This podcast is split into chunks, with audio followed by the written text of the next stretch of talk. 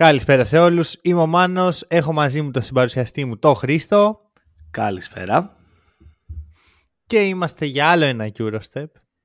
Είναι το πρώτο του Μαΐου, αλλά στην πραγματικότητα είναι το δεύτερο για τα playoff, το οποίο σημαίνει ότι όχι μόνο κρατήσαμε την ιερή υπόσχεση του Hack and Roll για ένα ευρωπαϊκό podcast το μήνα, αλλά θα την υπερβούμε μόλις κάνουμε επεισόδιο για το Final Four σε δύο εβδομάδες περίπου. Ε, δεν γινότανε δηλαδή με αυτές τις συνθήκες έτσι όπως πήγαν τα φετινά playoff και της Ευρωλίγκας δεν γινόταν να τα αφήσουμε απ' έξω.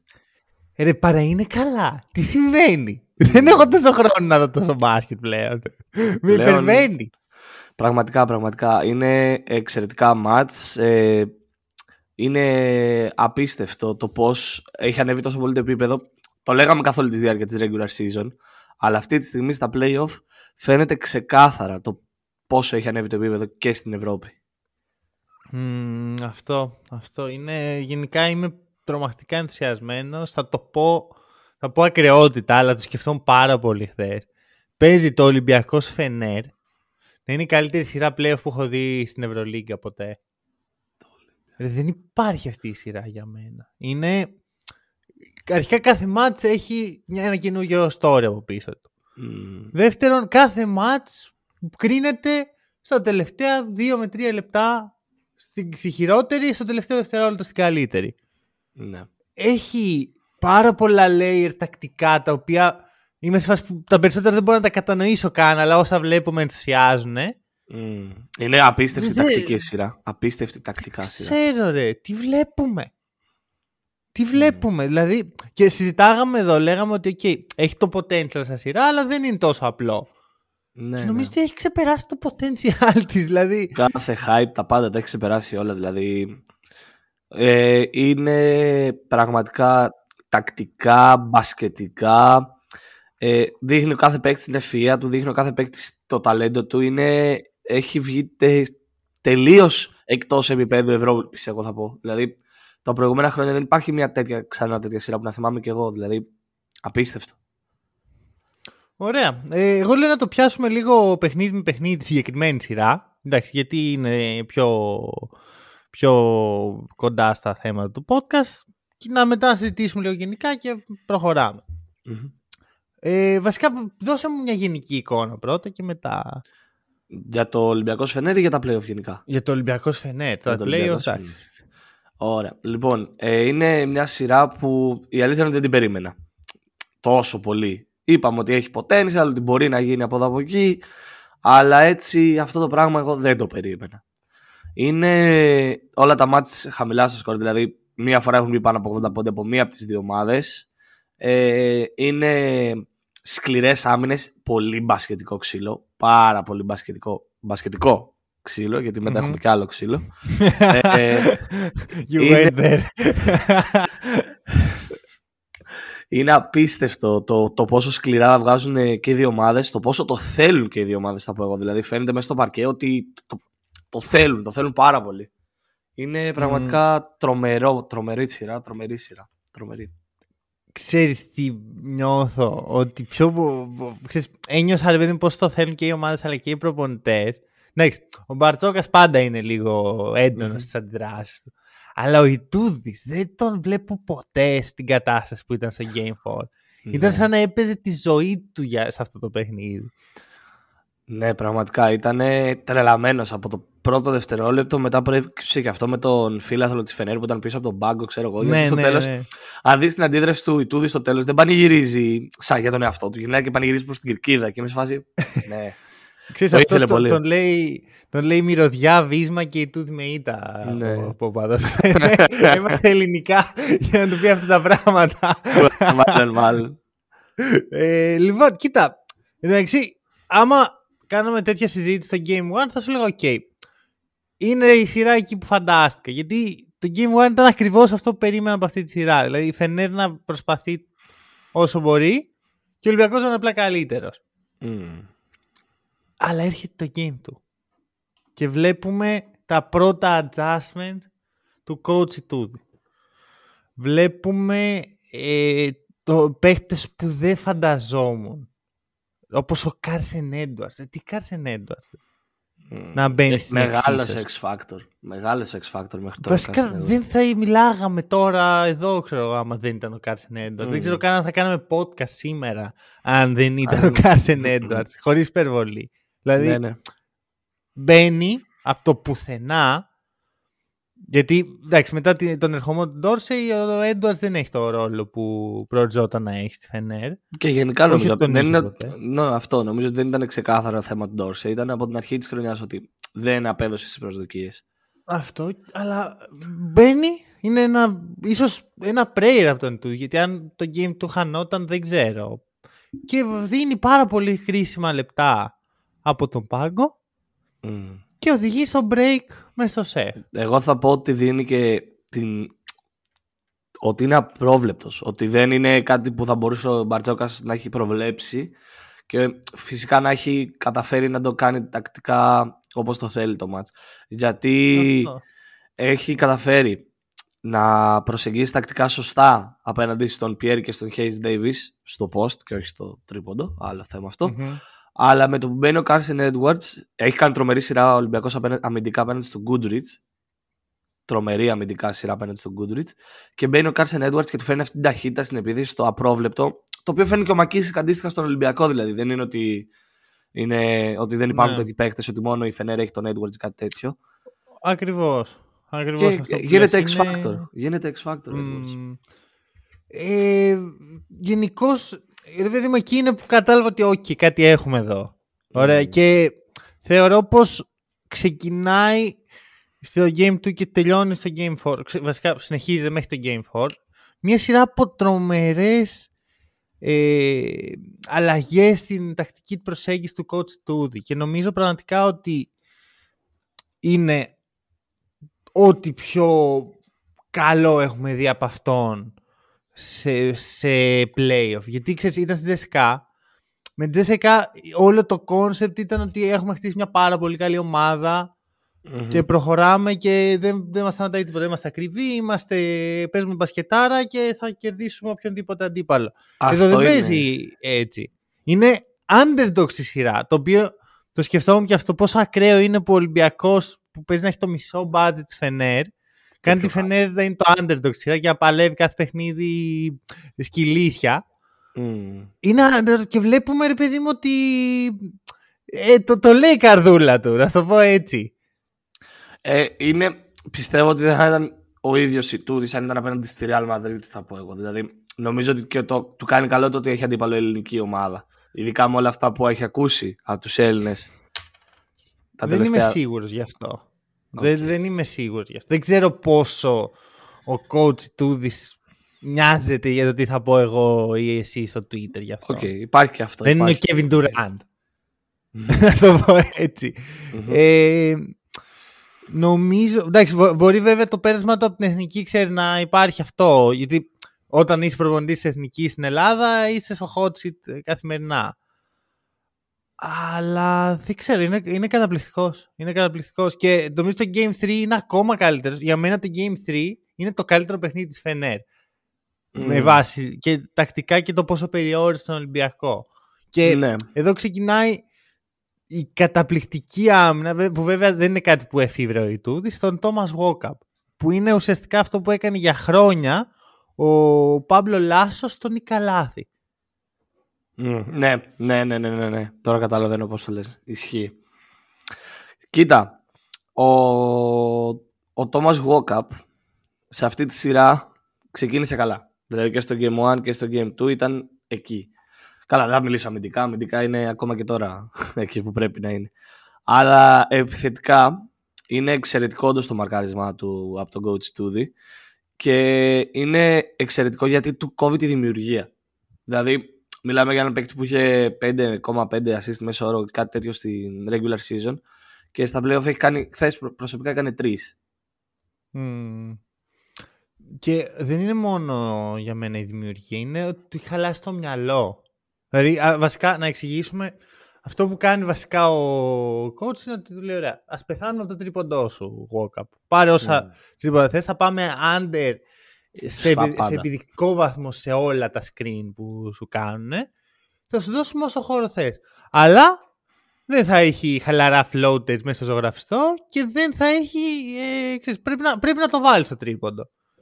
Το οποίο δεν είναι ρε παιδί μου ότι ο Walkup είναι σουτέρ που δεν, θες, που δεν θα σουτάρει ποτέ. Δεν είναι το Ben Simmons. Mm. Αλλά δεν είναι και καλός. Είναι αυτό, είναι Νικ Καλάθη σε αυτό το τομέα. Που μοιάζουν αρκετά έτσι κι αλλιώς. Δηλαδή, ο Μμμ. Prime Νικ Καλάθη και ο Thomas Walkup έχουν τρομακτικά πολλά κοινά χαρακτηριστικά. Και μπαίνει στη συζήτηση αυτό ότι, οκ, είμαι ελεύθερος, τελείως ελεύθερος, αλλά ε, χάνω την αυτοπεποίθησή μου να σουτάρει. Και αυτό χαλάει πάρα πολύ το μυαλό ενός αθλητή και στις αποφάσεις του, γιατί ο Walkup πάνω απ' όλα είναι decision maker στην επίθεση. Ναι. Αλλά θα τολμήσω να πω ότι και στην άμυνα. Δηλαδή δεν έχουμε δει τον ίδιο Walkup που, θ- που βλέπαμε τον Μάρτιο, τον ε, Φε- Φεβρουάριο, τον Ιανουάριο που έλεγε. Εντάξει, δεν Στα θα δύο, βάλει ποτέ ο- ματς, στα δύο ματς στο ΣΕΦ είναι σίγουρα ο αυτός ο Thomas Walkup. Στην Τουρκία θα πω όχι. Στο ΣΕΦ είναι Οκ. Ναι, αμυντικός ναι, συμφωνώ. ε, εξολοθρευτής ο Walkup. Και νομίζω ότι είναι και ένας Συμφωνώ. παίκτης που παίρνει και τέτοια ψυχολογία από την κερκίδα του ΣΕΦ. Δηλαδή φαίνεται ότι του αρέσει να παίζει στο ΣΕΦ. Εντάξει, είναι η δεύτερη πατρίδα του. που λες, ναι, είναι, για μένα με, με εξιτάρει πάρα πολύ το concept αυτό του χαλάω το μυαλό ενός παίκτη. Γιατί είναι κάτι το οποίο δεν εξηγείται με τη λογική. Είναι, ξέρεις, μπαίνει μέσα από ψυχολογία. Και αυτό Μμμ. είναι που έλεγα πάντα για τους προπονητές της EuroLeague, ότι πρέπει να είναι πολλά παραπάνω από tacticians. Πρέπει να είναι ψυχολόγοι, πρέπει να είναι ε, Ναι, ναι. personal managers, πρέπει να είναι τα πάντα σχεδόν. Θα πω ότι το ίδιο έκανε και στα πρώτα δύο games τον Σλούκα ο Ιτούδης. Προσπάθησε να παίξει με το μυαλό του. Αλλά δεν λειτουργήσε μετά το τρίτο game και, και χθες. Νομίζω ότι γενικά ο Σλούκας κάνει μια καταπληκτική σειρά. Ε, γιατί, κοίτα, ε, να το πούμε. Θεωρώ πως ο Ολυμπιακός έχει, πα- έχει παρουσιαστεί κατώτερος των ε, περιστάσεων. Δεν είναι για κανένα λόγο ένα matchup πρώτο 8 seed. Δεν είναι απαραίτητα κακός ο Ολυμπιακός. Απλώς έχει κάνει τρομακτικό step up η Φενέτ σε σχέση με αυτό που βλέπαμε στη regular τα τε- τους τελευταίους τρεις μήνες. Και ο Ολυμπιακός ίσως έχει κάνει και ένα βήμα πίσω. Ο Ολυμπιακός. Δεν θα πω ένα, θα πω. ε, 6,75 βήματα πίσω. Γιατί Ω, εκείνη το, πάλι. πρόβλημα, του- εκείνη το πρόβλημα του Ολυμπιακού. στο τρίποντο. Τα 6,75. Οκ, ναι, το δέχομαι, το δέχομαι. Ε, Ο Ολυμπιακός μετά το ματς με, το, με την Παρτιζάν στη Σερβία, που λέγαμε ότι κάτι, κάτι πάει να γίνει εδώ, τι, τι θέμα είναι αυτό με τα τρίποντα και τέτοια, να έχει βάλει δε- πάνω από 10 σε δύο ματς. Που σε όλη τη Ναι. regular season του άρεσε να σουτάρει και τα 'βαζε. Και βλέπουμε Μμμ. παίκτες του 45 και 49% όπως ο Παπα-Νικολάου και ο Πίτερς χθες να χάνουν πέναλτι. δηλαδή τα δύο τρίποτα που έχει χάσει ο Πίτερς και ο Παπα-Νικολάου στην τελευταία περίοδο είναι πραγματικά π- τρίποτα προπόνηση, να βρουν το ρυθμό τους Μμμ, και, του τα, δει, και ναι. τα βρίσκουν με το, μέσα από το σύστημα. Ο Παπα-Νικολάου το χάνει ολομόναχο και ο Πίτερς το χάνει ολομόναχο. Και οι δύο σημαδεύουν το ίδιο Κοίτα. CPM. Ε, μ' αρέσει που αναφέρεις τον Παπα-Νικολάου, γιατί θε... το, νομίζω το έχουμε ξανασυζητήσει, δεν θυμάμαι αν ε, ήσουν τότε στο podcast, ότι ο, ο Παπα-Νικολάου είναι ουσιαστικά ο X-Factor του Ολυμπιακού. Δηλαδή, ο Ολυμπιακός ε, εξαρτάται η συνολική του απόδοση σε τεράστιο βαθμό από την ατομική απόδοση του Παπα-Νικολάου. Και πιστεύω ότι περνάει την τεφορμάρισμα και νομίζω ότι αυτό που συζητάμε όλη τη regular, ότι Οκ, ο Ολυμπιακός είναι πάρα πολύ καλός, ίσως είναι υπερβολικά καλός. Πιστεύω Μμμ. στον Παπανικολάου το βρίσκει μπροστά του. Δεν είναι συνολικά όλη η ομάδα τραγική προφανώς. Αλλά ειδικά ο Παπανικολάου δεν έχει καμία σχέση με τον παίχτη που είχε πριν δύο μήνες. Ναι, ξαφνικά σαν να έχασε το. Αυτό που κάνει τον Παπανικολάου, Παπανικολάου, το hustle, το, το, το πάθος, το να τρέξει, να κάνει τα πάντα μέσα στο παρκέ. Μπορεί να, να έμεινε από καύσιμα. Μπορεί, μπορεί. Γιατί ο Παπα-Νικολάου είναι πλέον σε προχωρημένη ηλικία, δεν είναι πλέον 25 που έπαιζε μια σεζόν ολόκληρη έτσι. Ε, έχει περάσει σοβαρούς Σοβαρούς τραυματισμούς. τραυματισμούς. Σοβαρούς Ωραία. Τραυματισμούς. Μμμ. Και συγχρόνως θεωρώ ότι δεν τον προστάτευσε ο Ολυμπιακός μέσα στη regular season. Και δεν τον έχει προστατεύσει το καλοκαίρι. Τώρα δεν θέλω να πάω εκεί γιατί ο Ολυμπιακός μια χαρά είναι και μια χαρά το στήσιμο και όλα. Και ακόμα και να αποκλειστεί. Η σεζόν για μένα είναι 100% πετυχημένη. Απλώς. Θα, θα το συζητήσουμε, θα το συζητήσω, θα σου πω.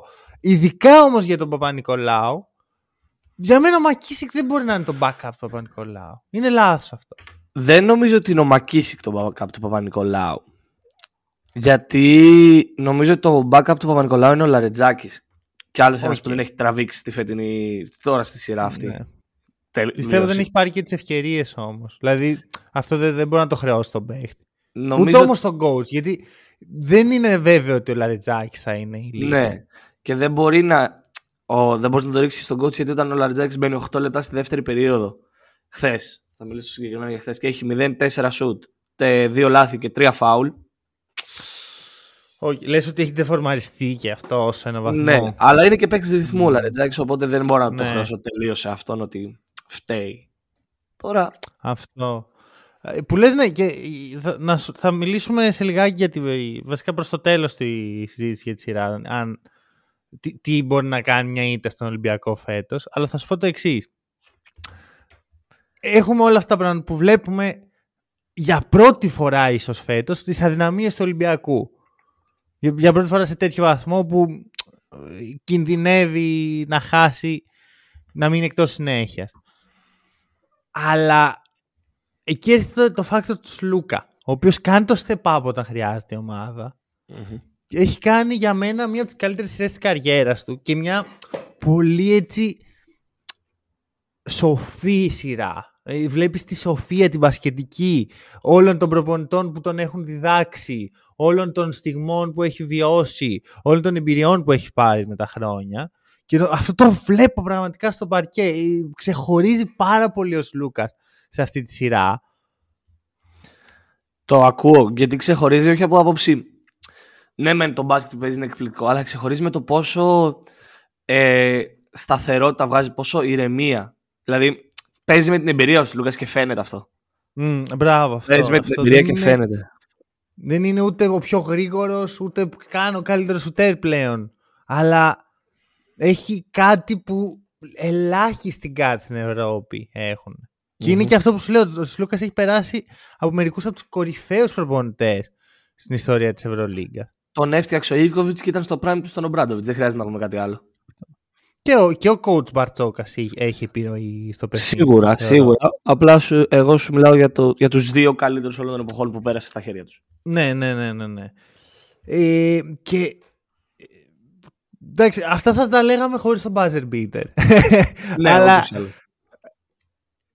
νομίζω ότι απλώς το buzzer beater είναι η η διαπίστευση αυτού, ρε παιδί μου. Θα θυμόμαστε τη σειρά που έκανε ο Λούκας και η πρώτη εικόνα που θα μας έρθει στο μυαλό είναι στο τέλος του Game 3, εκεί που ο Ολυμπιακός για μένα δεν αξίζει να πάρει την νίκη με βάση την εικόνα που έχει στο συγκεκριμένο παιχνίδι. Μμμ. Πιάνει την μπάλα, σουτάρει από τα 9 μέτρα. Ένα Με σουτ τρίπ- που. Με τρίμπλα πίσω από την δεν- πλάτη, με Αυτό. αυτό. πιάνει χαμηλά. Και- Δεν υπάρχει τόσο που έχει βάλει ο Λούκας. Δεν υπάρχει. τόσο χαμηλά. Μπαίνει και το βλέπεις τη γλώσσα του σώματος. Δεν το πιστεύει. Και συγχρόνως δεν ξέρει αν πρέπει να πανηγυρίσει γιατί φαινέται η προηγούμενη ομάδα του. Ναι. Είναι ε, τρομακτικό το πόσα πολλά συναισθήματα μοιάζουν να περνάνε από το, από το μυαλό του Λούκα εκείνη τη στιγμή που απλά δεν αντιδράει σχεδόν. Τα τελευταία τρία λεπτά του Game 3 είναι να τα βάλεις σε, ένα- σε μια λούπα, σε ένα replay και να παίζουν όλη την ώρα. Είναι ναι, ναι, ναι. απίστευτα τα τελευταία τρία λεπτά.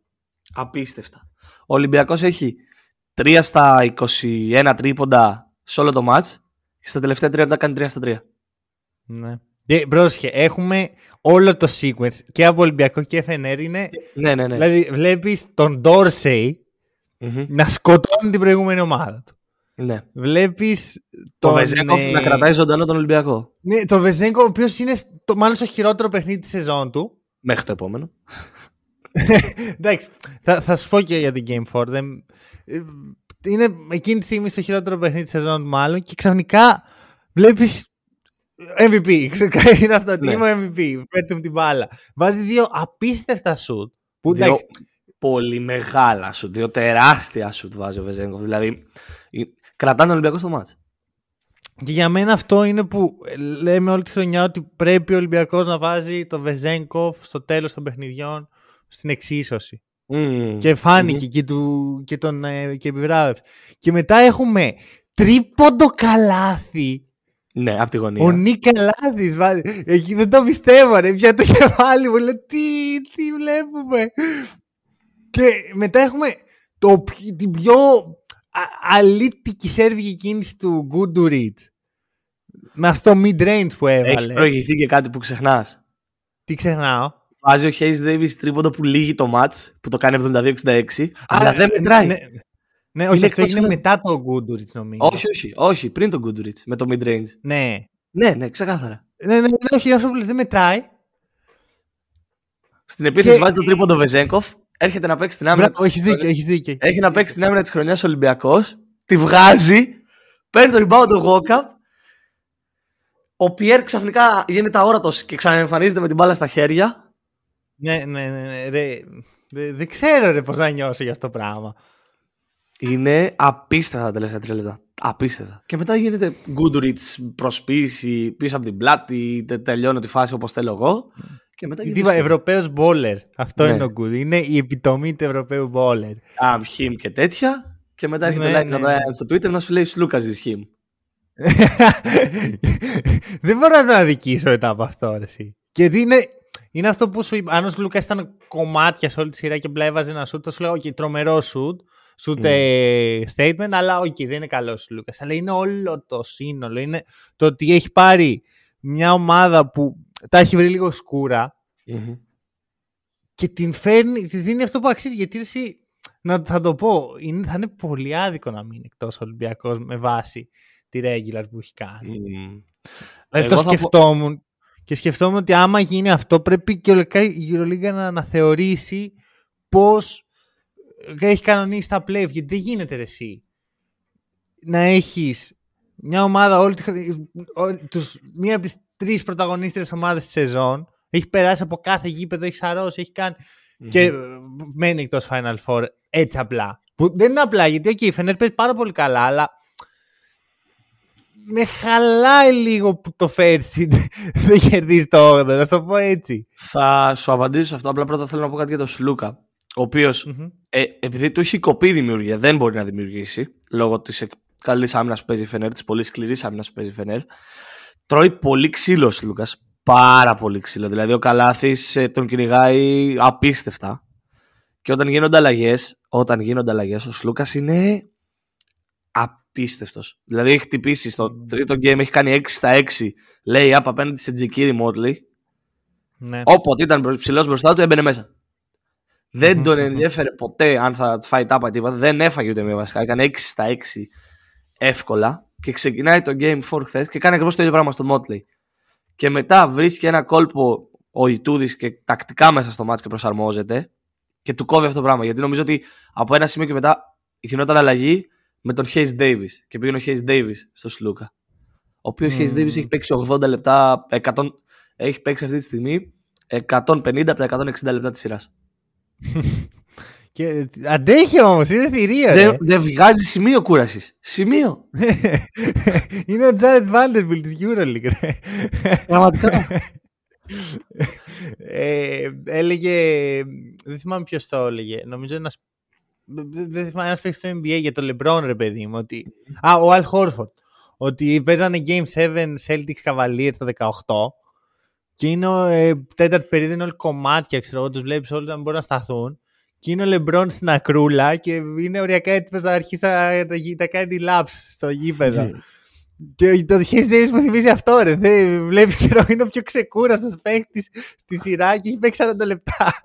ναι, δεν βγαίνει δευτερόλεπτο. Χθες και προχθές, στο Game 3 και το 4 δεν βγήκε ποτέ.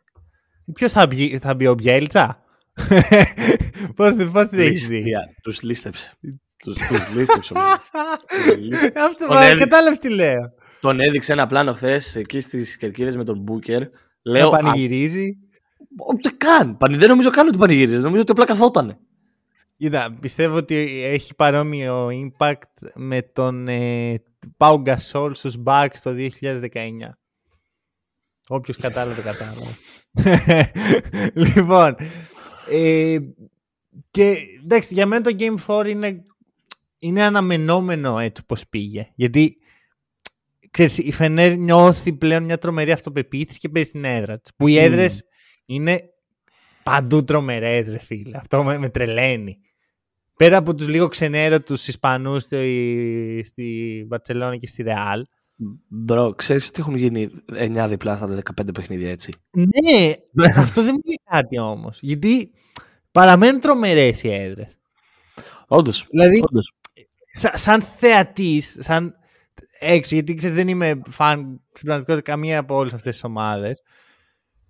Είμαι σαν wow, ωραίο, ξέρω εγώ. Είναι ωραίο, όμορφο πράγμα. Σκέψου τώρα να πάνε στο Final Four από τα 3 Game 5 η Μακάμπη, η Παρτιζάν και ο Ολυμπιακός. Το θεωρείς πιθανό; Το θεωρώ πιθανό. Το θεωρώ πιθανό. Okay. Υπάρχει, υπάρχει αυτό το σενάριο. Υπάρχει. Πιθανότητα Καλά, προφανώς όλα τα σενάρια υπάρχουν. Αλλά δεν ξέρω ρε, Νιώθω πως στα Game 5 θα παίξει ρόλο η έδρα. Ναι, αλλά μιλάς για το Μόνακο. Νιώθω δηλαδή πω. Ποια έδρα. Κοίτα. Α, αντικειμενικά μιλάς. Ποια έδρα. Μισό, να σου πω, να σου πω. Έχουμε δει ούτε λίγο ούτε πολύ 16 παιχνίδια. Είναι πολύ μικρό δείγμα παιχνιδιών για να πεις ότι. 15, όχι 16. Δεν... Ναι, έχεις δίκιο.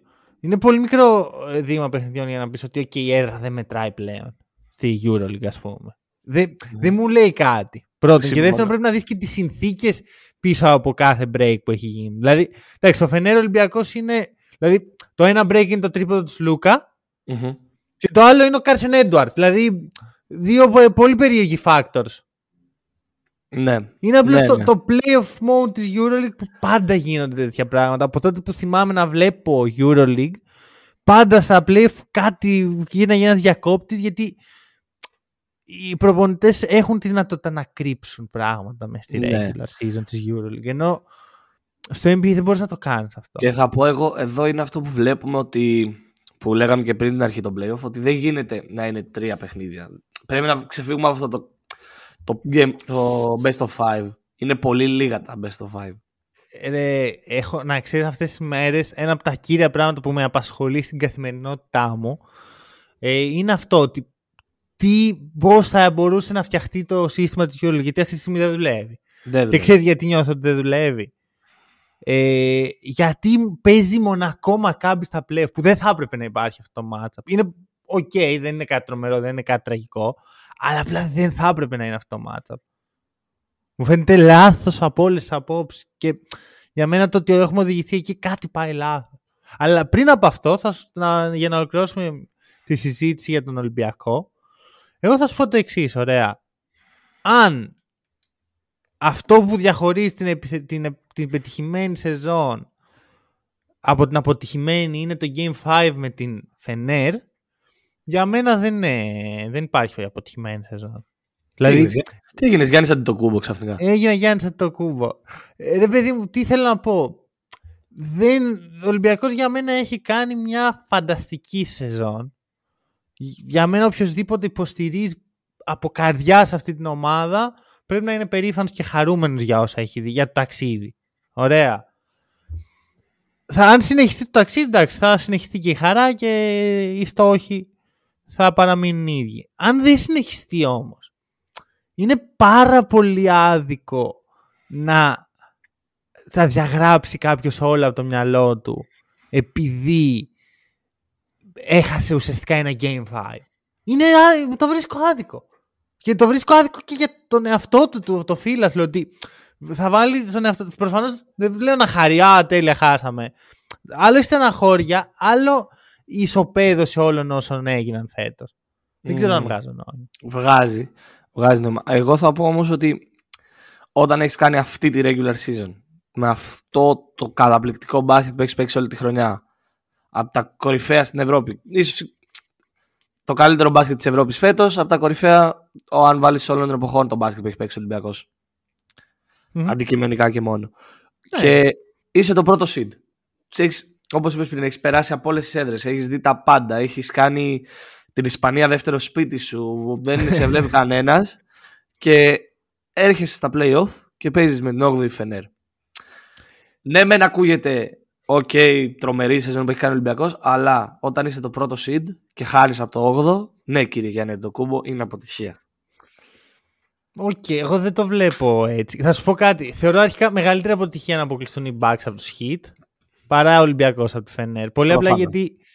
Πρώτον, γιατί στο NBA η regular season δεν έχει αυτή το mystique γύρω της που έχει στη EuroLeague. Δεν είναι τόσο σημαντική.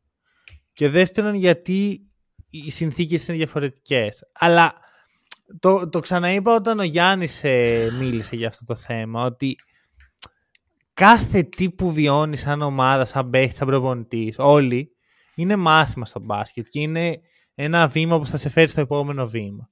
Προφανώς. Ειδικά όμως για την περίπτωση του Ολυμπιακού. Η EuroLeague είναι κάτι πάρα πολύ. Είναι πάρα πολύ σύνθετο. Ρε. Αν ο Ολυμπιακός έπαιζε πάρα πολύ όμορφο μπάσκετ, έβγαινε πέμπτος και έπεθε πάνω στη Ρεάλ και αποκλειόταν. Κανένας δεν θα έλεγε τίποτα. Ακριβώς. Αλλά επειδή βγήκε πρώτος, υπάρχει αυτό το πράγμα ότι α, βγήκες πρώτος, τώρα πρέπει να περάσεις. Για μένα δεν δουλεύει όμως έτσι. Γιατί δεν είναι καν ότι ο Ολυμπιακός έχει κάνει κάποια τρελή επένδυση έτσι ώστε να βγει πρώτο seed. Ξέρεις, άμα είχε κάνει μια απίστευτη οικονομική επένδυση ή είχε θυσιάσει το μέλλον του με κάποιο τρόπο, θα σου λέγα OK. Okay. Είναι, το ακούω έχει, αυτό. αυτό έχει αυτό vibe αποτυχία. Περί, περί budget. Αυτό το ακούω. Γιατί όντως ο Ολυμπιακός έχει... έχει πολύ μικρό budget απέναντι στα μεγαθήρια τα υπόλοιπα. Αυτό δηλαδή για μένα δεν μπορεί να είσαι στεναχωρημένος γι' αυτό.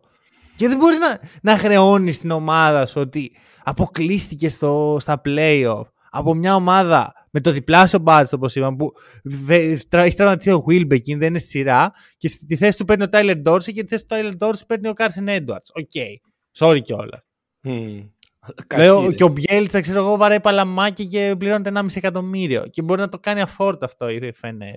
Δεν λέω ότι α, δεν αξίζει η Φενέρ επειδή έχει λεφτά. Λέω απλώς ότι να μην είμαστε ισοπεδωτικοί αν ο Ολυμπιακός αποκλειστεί. Που να είμαι ειλικρινής δεν πιστεύω κιόλας ότι θα γίνει. Εγώ καθώς η ώρα μιλάς τώρα ψάχνω κάτι που το είχα σαν σκέψη στο μυαλό μου αλλά το τσεκάρω. Ε, είναι σίγουρα η τρίτη συνεχόμενη χρονιά που το 1-8 πάει σε Game 5. Ε, πέρσι ήταν η Μπαρτσελώνα με την Bayern. Μπαρτσελώνα Bayern, Μπαρτσελώνα Zenit και τώρα Ολυμπιακός ναι, ναι, nice. Εντάξει, θα δούμε. Θα δούμε. Εσύ θε να προβλέψει. Είπαμε πλέον επιτρέπεται να μην κάνεις πρόβλεψη. Α. Ε, εντάξει, δεν μπορώ να πάω απέναντι στην καλύτερη ομάδα της Ευρώπης φέτος. Δεν μπορώ να πάω απέναντι στην έδρα. έδρα. Στην έδρα, ξεκάθαρα. Αν ήταν στην Τουρκία θα ήταν τελείως διαφορετική συζήτηση. Αν είναι στο σεφ, είναι... έχουμε δει τι μπορεί να κάνει το σεφ. Το είδαμε ξεκάθαρα στο περσινό Game 5. Ήταν από, τα, από τις καλύτερες ατμόσφαιρες που έχω δει. Ε, οπότε νομίζω ότι με σκληρό τρόπο ή εύκολο τρόπο, δεν ξέρω, θα δούμε τον Ολυμπιακό okay. στο Final Μία ή άλλη mm. Ωραία, ωραία. Ε, που λες, ναι, και για να συνεχίσω αυτό που ξεκίνησα να λέω πριν, για μένα το Maccabi Μονακό είναι απλά λάθος. Αρχικά δεν θέλει τη Μονακό στο Final Four. Ωραία. Συμφωνώ. Για κανένα λόγο δεν με πειράζει η Μακάμπη στο Final Four.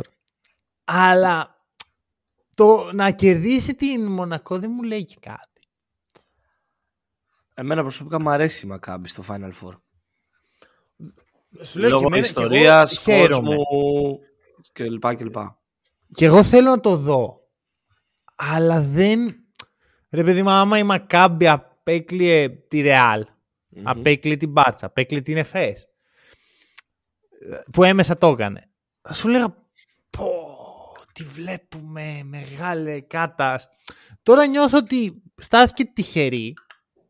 Δυσκολέστηκε παραπάνω όπως θα έπρεπε, γιατί αυτό το παιχνίδι, το Game 3, δεν ήταν λάθος από όλες τις απόψεις. Του κέρδισε ο Mike James. Ο Mike James. Δηλαδή- Πολύ κακή σειρά ο Mike James, έτσι.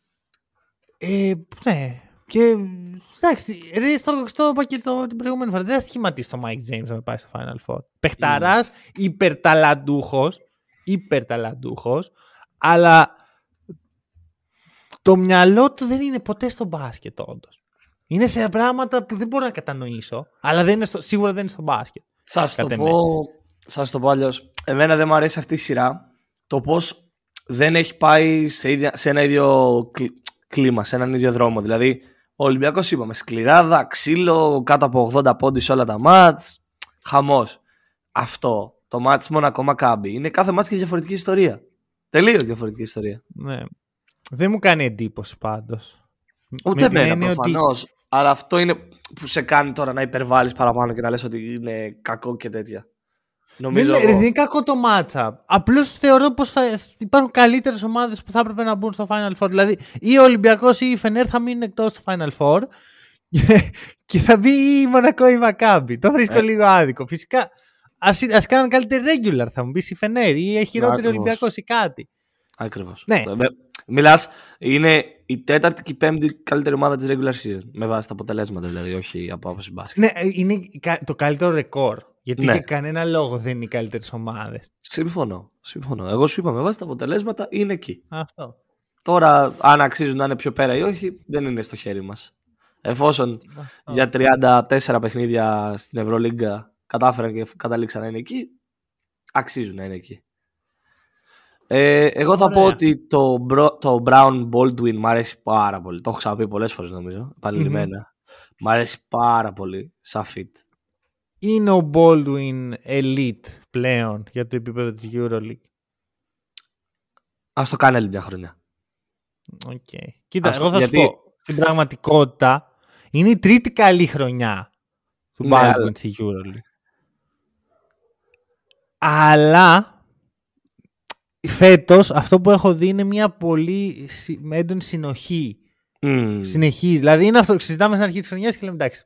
Όπου να είναι τώρα ο Baldwin θα αρχίσει τα δικά του. Και μετά συνεχίζει. Και λέμε ε, εντάξει, καλά ήταν, αλλά όταν έρθει η ώρα θα, θα πέσει. Και δεν έχει πέσει, έχει μείνει εκεί. Mm. Το ταλέντο είναι ξεκάθαρο εκεί, έχει πάρα πολύ, είναι πάρα πολύ υψηλό επίπεδο το ταλέντο του. Πιστε, δεν είμαι βέβαιος αν μπορεί το μυαλό του να μείνει εκεί. Δηλαδή μου, μου βλέπω ένα παραλληλισμό με τον Mike James. Α, το ακούω. Το ακούω. Γιατί και, θυμάμαι ότι ο Τρινκέρι είχε αφήσει υπόνοιες ότι δεν είναι και ο αγαπημένος μου παίχτης να κοουτσάρω ο Baldwin. Που μιλάμε, για ένα παίχτη, μιλάμε για ένα παίχτη που είναι τέσσερις σεζόν στην Ευρώπη. Ναι, είναι η τέταρτη. Τέταρτη. Τέσσερις διαφορετικές ομάδες. Είναι η, μόνη, η ναι. πρώτη φορά που τον ανανέωσε ομάδα. Ναι, τώρα βρήκε το λιμάνι του. Εντάξει, βέβαια και η Bayern ήθελε να το ανανεώσει, απλώς επέλεξε την Μπασκόνε. Δηλαδή παίζει και ο παράγοντας σε επιλογή του παίχτη εκεί πέρα. Ναι. Δεν ξέρω αν η Μπασκόνε αν ήθελε. Πρώτη ομάδα που ανανεώνει ο Baldwin είναι η τέταρτη. Ναι, ναι, σωστό είναι αυτό. Σωστό είναι αυτό. Θα το δούμε. Αλλά παίζει πάρα πολύ καλά. Έχει βοηθήσει πάρα πολύ. Ε, ναι. Ε, τι βλέπεις εδώ; Εδώ πιστεύω ότι θα γραφτεί ιστορία στην Ευρωλίγκα θα έχουμε το πρώτο break σε Game 5. Μέχρι τώρα 15 Game 5 έχουν παιχτεί στην ιστορία των playoffs στην Ευρωλίγκα. 15 φορές έχει νικήσει η γηπεδούχος ομάδα. Αλήθεια. Ναι. Δεν την είχα ιδέα. Ναι, γι' αυτό είναι που, σου, που είπα και στην αρχή ότι κάποιο πρέπει να σπάσει, κάποια έδρα θα σπάσει. Και μάλλον θα πω η χαμηλότερη επίπεδου έδρα. OK, okay. okay. θα σπάσει.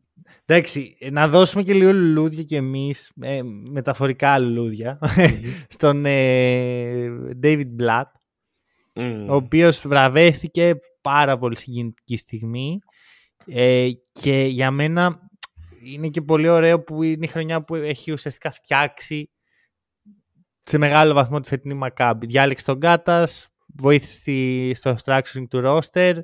Ο coach Κάτας καταπληκτικός, στα μισά παιχνίδια, γιατί στα άλλα μισά ήπια λίγο θάλασσα. δεν έχει και ένα πολύ σοβαρό ανταγωνισμό απέναντί του. Παρ' όλα αυτά η σεζόν του είναι πετυχημένη όπως και αν το κάνεις. Ξεκάθαρα. Θέλω πάρα πολύ να δω τη Μακάμπ τώρα που έχει ανανεώσει πάρα πολλούς παίκτες από τον κορμό της. Του χρόνου πώς θα είναι. Έχει πολύ ωραίους παίκτες η Μακάμπ. Δηλαδή και ο Μάρτιν και ο Κόλσον και ο Σόρκιν. Mm. Μ' αρέσουν αρκετά. Ναι, ναι, ναι. Μ' αρέσουν πάρα πολύ. Αυτό. Και, και εγώ θέλω, δηλαδή ξέρεις, με, του χρόνου θα υπάρχει και η χημεία μέσα. Mm. Θα έχω μεγάλη, μεγάλο ενδιαφέρον για αυτήν την ομάδα. Πραγματικά μου φαίνεται πολύ ωραία φάση. Mm-hmm. Mm-hmm. Βαθιά ανάσα.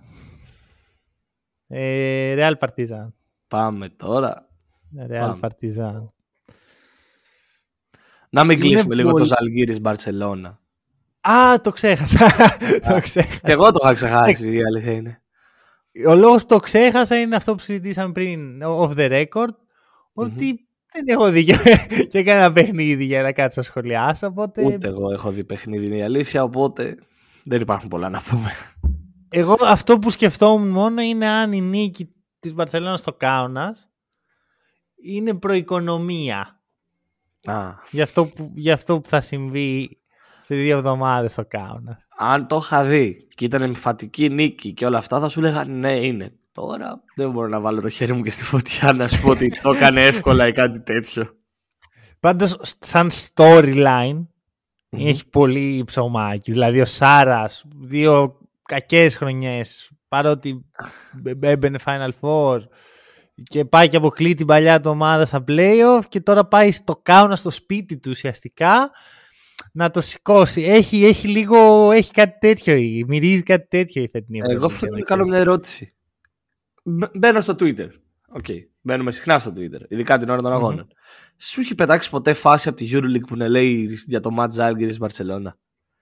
Νομίζω ότι τα, μόνα, τα μόνα post εκείνες τις μέρες πρέπει να είναι το Ολυμπιακός Φενέρ. Μπο, μπορεί και να μην έγιναν ποτέ τα μάτς, λες, και να το, να το πειράνε. Ναι, απλά τα γράψαν έτσι τα στατιστικά στην τύχη. Βάλανε ένα random number generator. Υπάρχει κάποιος ο οποίος έχει δει αυτά τα μάτς. Πρέπει να, να δούμε, παιδιά, άμα έχετε δει αυτά τα μάτς, στείλτε μας ένα μήνυμα να μας πείτε ότι έγιναν όντως και δεν ναι. μπήκανε... Πώς το λέγανε το site που έκανε τις προβλέψεις; Το Three Steps. Ναι, μπορεί να μπήκαν στις Three Steps, να πήραν ένα μάτσο από τα 100 ναι, ναι. και να είναι αυτό. Ε, επίσης, για αυτόν που έκατσε και τα είδε, αν τα είδε όλα, έναν, γιατί δύσκολο να είναι δύο. Αν έγινε. Αν έγινε. Ποιος έκανε περισσότερα post, ο Βέσελη ή ο Χέιζ; Γιατί δεν υπήρχε πιο περίπτωση είναι κάτι άλλο. Δεν, μόνο πώ πες να το παιχνίδι. Ρε, δεν ξέρω. Δεν, δεν θέλω να μάθει κιόλας, να σου πω την αλήθεια. Α μας πούνε ότι το είδαν, αλλά μην μας πει και λεπτομέρειες τώρα. Ε, πραγματικά δεν έχω καμία όρεξη να ακούσω για τι Αλκίνε Μπαρσελόνα. Πάμε γρήγορα στο Real Partizan. Πάμε, πάμε. Και εδώ έχουν γίνει τις Παναγιά στα μάτια. Απίστευτο πράγμα. Ρε, δεν ξέρω, τώρα τα σκέφτομαι με το που είπα Real Partizan, μου μπήκαν στο μυαλό όλες οι σκέψεις και είναι πάρα πολλά πράγματα, ρε, εσύ. Δηλαδή, το shoot του Panther στο Game 1 που παγώνει τη Μαδρίτη μου μοιάζει σαν να έγινε πρόπερση. Ναι, ναι, ναι, ναι, ναι, ναι, σαν ένα άλλη, άλλη σεζόν. Σαν ένα άλλη σεζόν. είναι τα playoff, είναι αυτό που λέγαμε. Δεν είναι ότι ήταν το μόνο το shoot, ότι μόνο στο Real Partizan έχουν γίνει πράγματα πολλά. Έχουν γίνει και στα υπόλοιπα μάτς. Οπότε σε κάνει όντως να νομίζω ότι είναι πολύ παλιό. Ρε, είναι αυτό, δεν, δεν το θυμάμαι. Δηλαδή, χθες που καθόμουν, να ξέρεις, έκανα σημειώσεις, μάζευα λίγο ναι, τη σκέψη μου και τα σχετικά. Πω, ρε φίλε, έχει γίνει και αυτό, απίστευτο. ε, OK, okay. ε, πες μου, πώς νιώθεις; Ε, θα πω ότι έβαλαν τα μάτια τους και έβγαλαν, έβαλαν τα χέρια τους και έβγαλαν τα μάτια τους, οι Παρτιζάν. Δεν μπορεί σε μάτς που είσαι 2-0, σε σειρά που νικάς, που, πάρει, που είσαι 0-2 βασικά, που πας να κάνεις το δεύτερο break, να πας στη Σερβία μετά να τελειώνεις μια χαρά σκουπίτσα, να προκαλείς έτσι από ένα σκληρό φάουλ, ό,τι και να έχει προηγηθεί μέσα στο μάτς, να σου έχει βρει τα πάντα, είσαι στο... νικάς, νικάς. Εγώ αυτό δεν μπορώ. Δεν μπορώ ποτέ την ομάδα που νικάει όταν ξεκινάει το τζαμπουκά. Δηλαδή, mm. σε προκαλεί ο αντίπαλος γιατί χάνει. Λογικό. Ναι, νικάς, ναι, ναι, ναι. άστον. Κοίτα τα αστέρια. Πάντερ σου κάνει ένα φάουλ, γίνατε την πλάτη και πήγαινε βάλει τις βολές, πάρει και την τρίποντο στην επαναφορά. Νίκαμε 20 πόντους. Και γίνεται όλο αυτό και ξαφνικά εννοείται η ομάδα που θα ευνοείται από ό,τι τιμωρίες και να έπεφταν, άσχετο που είναι ελαφριές, που δεν έπρεπε να είναι τόσο ελαφριές και μπλα μπλα μπλα. Ε, η μόνη ομάδα που θα ευνοείται από ό,τι τιμωρία και να έπεφταν είναι η Real. Γιατί η Real έχει 14 παίκτες και η Παρτιζάν έχει 5,5. Αυτό. Ε, μ' αρέσει πάρα πολύ ο τρόπος που το θέτεις. Γιατί ξέρεις, είναι πάρα πολύ εύκολο να ε, δείξεις το, με το δάχτυλό στη Real. Mm. Που φταίει. Φέρει ευθύνη. Ε, και προφανώς. θα το συζητήσουμε. Αλλά ρε παιδί μου αυτό είναι γενικό ρε. Είναι λίγο φιλοσοφία. Η ψυχολογία όπως θες πες. Όταν ένας άνθρωπος σε εκνευρίζει με οτιδήποτε και αν κάνει το πρόβλημα είναι δικό σου. Δεν έχει σημασία ό,τι και να σου έκανε αν σε επηρεάσει, δείχνει κάτι για εσένα. Σε έλεγξε με αυτόν τον τροπο Και θεωρώ πως το κύριο πράγμα που συνέβη όταν ε, ξεκίνησε αυτό το brawl μέσα στο γήπεδο είναι ότι η Real κατάλαβε αυτό το πράγμα ότι μπορούμε να τους, τους, ελέγχουμε ψυχολογικά, ότι κάτι, κάτι τους ζορίζει, κάτι τους προβληματίζει. Έχουν ζόρικο ταπεραμέντο η, σαν ομάδα η Παρτιζάν, ναι. Ναι, όλη τη χρονιά, αλλά αυτό είναι το think τους. Πηγαίνουν με την κερκίδα και μια χαρά. Νομίζω όμως ότι εδώ πρόκειται για αυτό. Σου λέει ότι, OK, τους κάναμε ένα φάουλ και μπορέσαμε να κάνουμε όλο αυτό. Που αυτός ήταν σκοπό, όχι ο σκοπό, δεν ήταν σκοπός να παίξουμε βρωμόξυλο, ήταν ο σκοπός να δημιουργήσουμε ίντριγκα. Και το κάναμε στο μέγιστο βαθμό. Τους ελέγχουμε. Ναι. Είναι αυτό που έλεγε ο Τζόρνταν για τους ε, Bad Boy Pistons ότι όταν είχαν κάνει ένα πάρα πολύ σκληρό φάουλ στον Σκότι Πίπεν και ο Πίπεν απλά κάθεται ήρεμος, απτόητος κάτω στο παρκέ και δεν τον νοιάζει καν. Εκείνο που λέει, ωραία, δεν υπάρχουν τίποτα που μπορεί να μας κάνουν. Mm, ναι, ακριβώς, ακριβώς, ακριβώς. Αν ο Πάντερ είχε κερδίσει, είχε πάρει το φάουλ όπως σου λέω και δεν έκανε τίποτα, δεν, προ... δεν του αντιδρούσε καν, δεν ξεκίναγε όλο αυτό, ε, θα ήταν 0-3 σειρά, σβηστά. Πάμε Final Four, αέρα.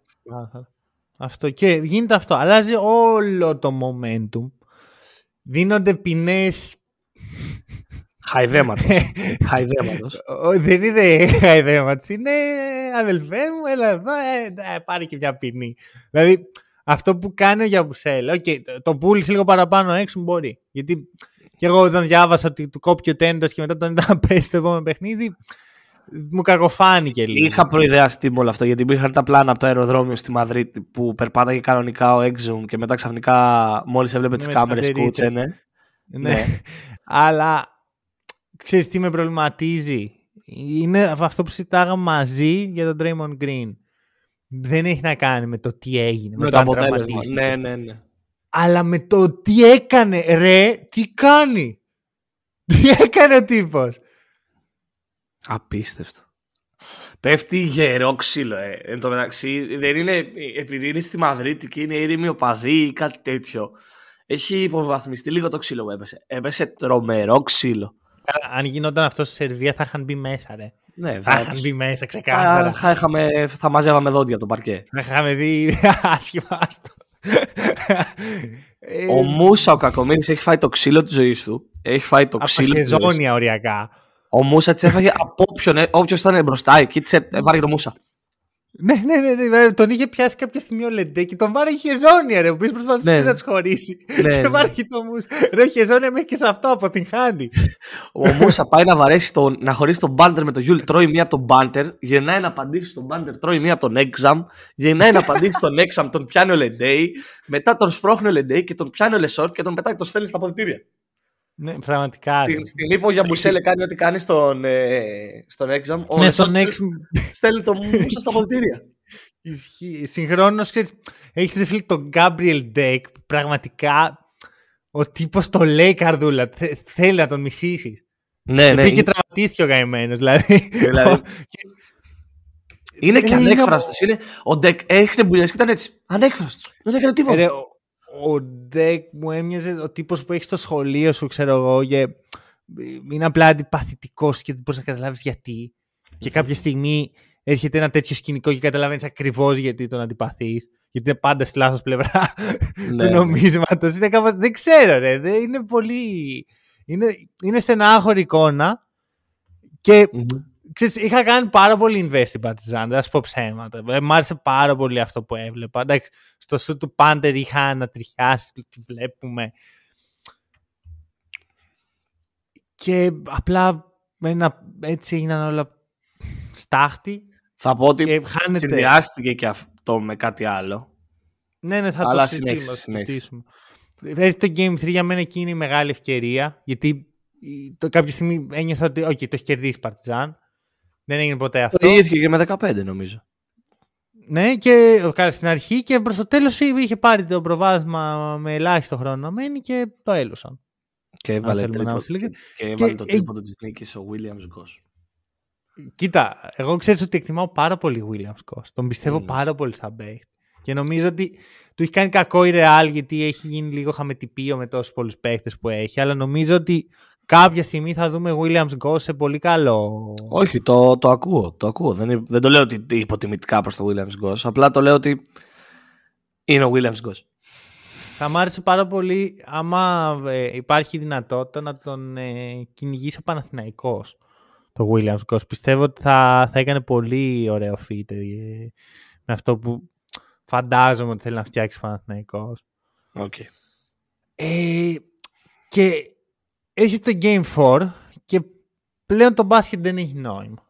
Γιατί έχει γίνει μια τρομακτική τραγωδία στη σερβια Και δεν, δεν, θέλω να φύγω τελείως από το μπάσκετ με την έννοια ότι δεν με νοιάζει ποιος κέρδισε ή άμα επηρεάστηκε από αυτό η Παρτιζάν. Δεν γίνεται να συμβαίνουν αυτά τα μάτς. Δεν με ναι. νοιάζει άμα δεν έχεις άλλη μέρα να το βάλεις. Πρέπει να το βάλεις άλλη Ήτανε πολύ έντονο για μένα. Δηλαδή, μου, μου χάλεσε πάρα πολύ την εμπειρία προσωπικά. Το ακούω. Το ακούω, το ακούω γιατί και εμένα όταν διάβασα ότι έγινε λέω εντάξει θα αναβληθεί μάλλον το μάτς. Μετά βλέπω γίνεται κανονικά. Λέω okay. Και είναι η δεύτερη φορά φέτος που συμβαίνει αυτό. Δεύτερη φορά φέτος ισχύει. Πρώτα ήταν στην ελλαδα Σε αντίστοιχη τραγωδία. Δεν, δεν υπάρχει πιο μεγάλη. Δεν μπορεί να συγκρίνεις τραγωδία. Σε αντίστοιχη τραγωδία. Ε, έπρεπε να αναβληθούν. Δεν γίνεται ρε, εσύ. Δεν γίνεται. Sorry κιόλας. Mm. Είναι, κάποια πράγματα ξεπερνάνε τον μπάσκετ. There is bigger things in life than basketball. Όπως είχε πει κάποιος. Και, που δεν θυμάμαι ποιος. Και το λέω εγώ που. Για μένα το μπάσκετ είναι από τα πιο μεγάλα κομμάτια της ζωής μου. Ωραία. Είναι. Με σηκώνει από το κρεβάτι. Δεν γίνεται να, να το κάνεις αυτό. Δεν, μην το βάλεις στο μάτς. Κάνε κάτι, οτιδήποτε. Βρες έναν τρόπο. Μη μου το βάζεις το παιχνίδι και μετά μου βάζεις βίντεο για το πόσοι οπαδοί ε, απέδωσαν φόρο τιμής. Δεν με νοιάζει ο φόρος τιμής. Mm. Φόρος τιμής θα ήταν να μην γίνει το μάτς, φίλε. Κυρία διοργάνωση Euroleague, κύριε Μποντιρόγκα. Και δεν έχει να κάνει με το να ευνοηθεί η Real, να ευνοηθεί η Partizan. Είναι απλά λάθος. Mm. Ό,τι και να είναι. Δεν ξέρω. Ξεκάθαρα. Εγώ το πήγαινα κάπου αλλού όταν είπα ότι έγινε και κάτι άλλο μετά το ξύλο. Για το Επέστρεψε ο κύριος Ταβάρε στη σειρά. Δεν είχε παίξει τα δύο Α, ok, ok. Το πήγαινα μπασκετικά, αλλά ισχύει ότι έγινε και αυτό. Καλά, εντάξει. Απλά ξέρεις τι γίνεται. Το, παιχνίδι, το καλό παιχνίδι του Ταβάρε είναι το Game 4. Oh. Που. Όχι. Δεν, ήταν... δεν έκανε 26-11, ξέρω εγώ, στο Game 3. Έκανε.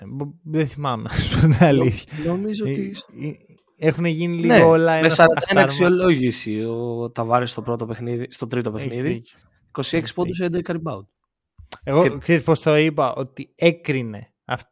Δηλαδή αυτό σκεφτόμουν πιο πολύ. Ότι ναι. έκρινε το Game 3 σε μεγάλο mm. βαθμό στα δικά μου μάτια. Ενώ το, το, το, το Game 4, το Game 3 θα μπορούσε να το έχει πάρει η Partizan και τότε δεν θα έχει καμία σημασία η παρουσία του Ταβάρε. Ναι, προφανώς. Αν δεν βάλει το τρίποντο Γιούλ, το Γιούλ, συνήθεια, δύναμη της συνήθειας. Αν δεν έχει βάλει το τρίποντο Williams Goss, δεν υπάρχει. Θα μπορούσε να είναι και ο Γιούλ όμως. Θα μπορούσε. Θα μπορούσε. Σε ένα άλλο παράλληλο σύμπαν απλά το 'βαλε ο Γιούλ το τρίποντο και κανένας δεν του έκανε εντύπωση. Νομίζω σε όλα τα υπόλοιπα παράλληλα σύμπαντα πέρα από αυτό εδώ. Πρέπει να είμαστε το μόνο σύμπαν που έγινε το αντίθετο. Εντάξει, μου φαίνεται πολύ λογικό όμως ο Ταβάρες να κάνει dominate την Παρτιζάν. Δηλαδή, ο Λεσόρ ναι, ναι, είναι πάρα πολύ καλός. Δεν έπαιζε και στο Δεν είναι στα κυβικά. Δεν έπαιζε. Α, σωστό, σωστό, σωστό. Και δεν είναι και στα κυβικά του Ταβάρες. Και έβλεπες τον Κακομίρι το Λεντέι να, να, να, Πώς είναι ένα παιδάκι που προσπαθεί να φτάσει την μπάλα που έχει πάει ψηλά στο δέντρο. Έτσι ο Λεντέι σε κάθε φάση με τον Ταβάρες. Μόλις σηκώνει το χέρι ψηλά ο Ταβάρες, ο Λεντέι κρεμνιέται από πάνω του. Καλά ο Λεντέι σε αυτή τη σειρά είναι ο, ο, ο κατακαημένος, καταϊδρωμένος, δηλαδή έχει, έχει αναγκαστεί να μαρκάρει τους πάντες, mm. έχει αναγκαστεί να παίξει όσο πάει, mm. παίζει καλά και στο καλύτερο του παιχνίδι χάνουν, δηλαδή τι να κάνει, ας παθιά να καταπιεί. Παθιά να καταπιεί. Ε, του έχει κάνει επίση πολύ καλό. Βασικά νομίζω σε όλους τους παίχτες της Παρτιζάν τους έχει κάνει καλό η παρουσία τους ε, στην ομάδα του Ζέλικο Μπράντοβιτς. Το βλέπει, δηλαδή βλέπεις εξέλιξη του έξω, ας πούμε. Ναι, ο έξω. Ωραία, που δεν είναι κακός παίχτη. Αλλά πέρσι έπαιζε με τα κιλά του, με τα, τη δύναμή του, τη, τον όγκο mm. του, όλα αυτά. Φέτος παίζει με μυαλό. Παίζει, παίζει για την ομάδα του, για τον προπονητή, την decision maker, είναι όλα αυτά μπορούμε λίγο να σχολιάσουμε το τέλος του Game 4. Για πες. Αυτό το τελευταίο 1,5 λεπτό στο Partizan, στο Partizan Real, στο Game 4, που ο Exum χάνει το πιο εύκολο layup της καριέρας του, ο Μαντάρ κλέβει την μπάλα από τον Σέρχι Ροντρίγκες Α, Ο- ναι. Βάζει layup. Ο Williams Goss βάζει αυτό το καλάθι. Και μετά. Μετά ο Ταβάρης παίρνει την μπάλα και βάζει follow, δηλαδή και foul. Ναι, Τι ξέρεις βλέπουμε! Τι Ναι, βλέπουμε! ναι, ξέρεις τι, μετά το Game 3, ο Ολυμπιακός Του Olympiacos, Φενέρ. ναι, ναι. Ό,τι και να δω, δεν μου... Είμαι αυτόητος, ρε. Ναι, ναι. Δεν- δεν- Θέλω, οριακά θέλω να ξανασυζητήσουμε γι' αυτό. Τι βλέπουμε, ξέρεις. Αλλά Οριακά έδωσε πρόκριση σε ομάδα αντίπαλη αυτοκαλάθι. ισχύει αυτό.